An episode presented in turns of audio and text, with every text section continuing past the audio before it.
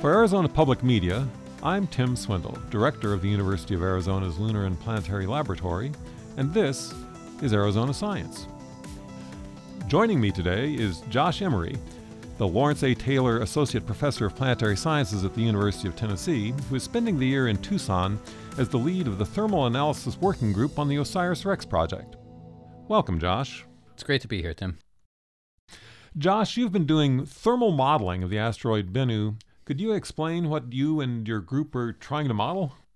Basically, we're observing the heat that's emitted by this asteroid. Uh, Bennu is in an orbit around the sun that's pretty close to the pretty similar to the earth's orbit around the sun so it's fairly close to the sun but it's really dark and we all know how black things you know a black shirt will get hotter during the day than a white shirt well bennu's surface the, the same way it gets really hot during the day and uh, as it as it heats up it emits more thermal radiation it emits more heat and we can measure that with infrared detectors that are on the osiris rex spacecraft and what we are doing is we're observing that heat that's emitted at different times of day on the asteroid.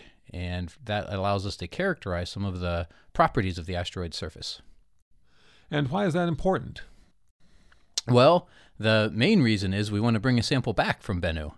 And our sample device only picks up relatively small grains, so particles smaller than about two centimeters. So, how can measuring the heat tell you something about the size of the particles?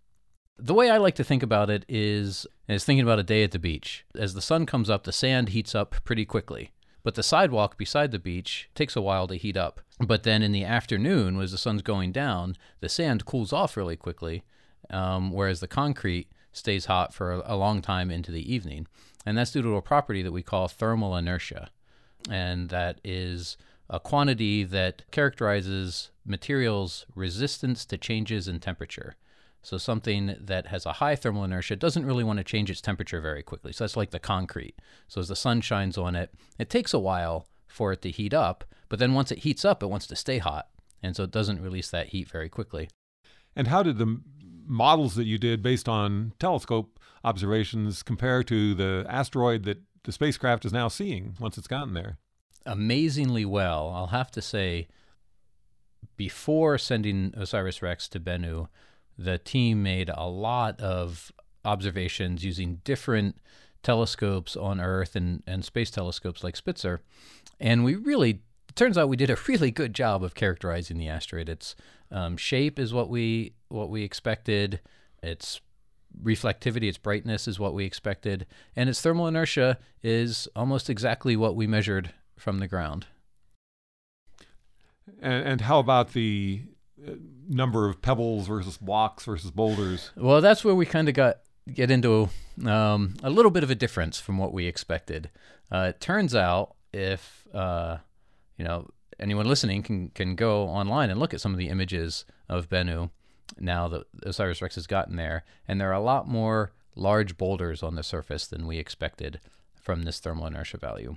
In fact, there are so many that it's going to be a little harder to sample to find a place where we can pick up a sample than we expected. There are several spots where we think there's this fine grained material we can where, that we can sample, but overall the surface is a lot blockier than we expected, which means that there was something there's something different about those blocks than we expected from our understanding of rocks on Earth. Can you speculate on what might be different about them?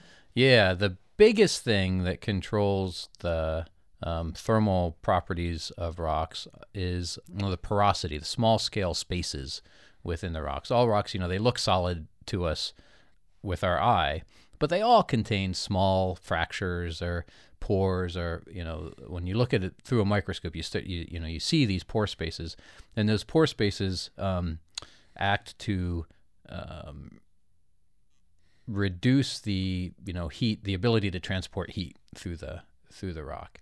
And we think that what's going on on bennu is the rocks are a lot a lot more porous than typical rocks on earth.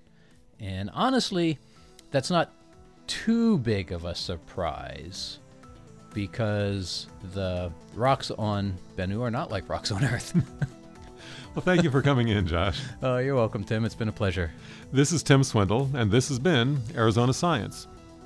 You can also listen to this and other Arizona Science segments by going to the Arizona Public Media website at azpm.org.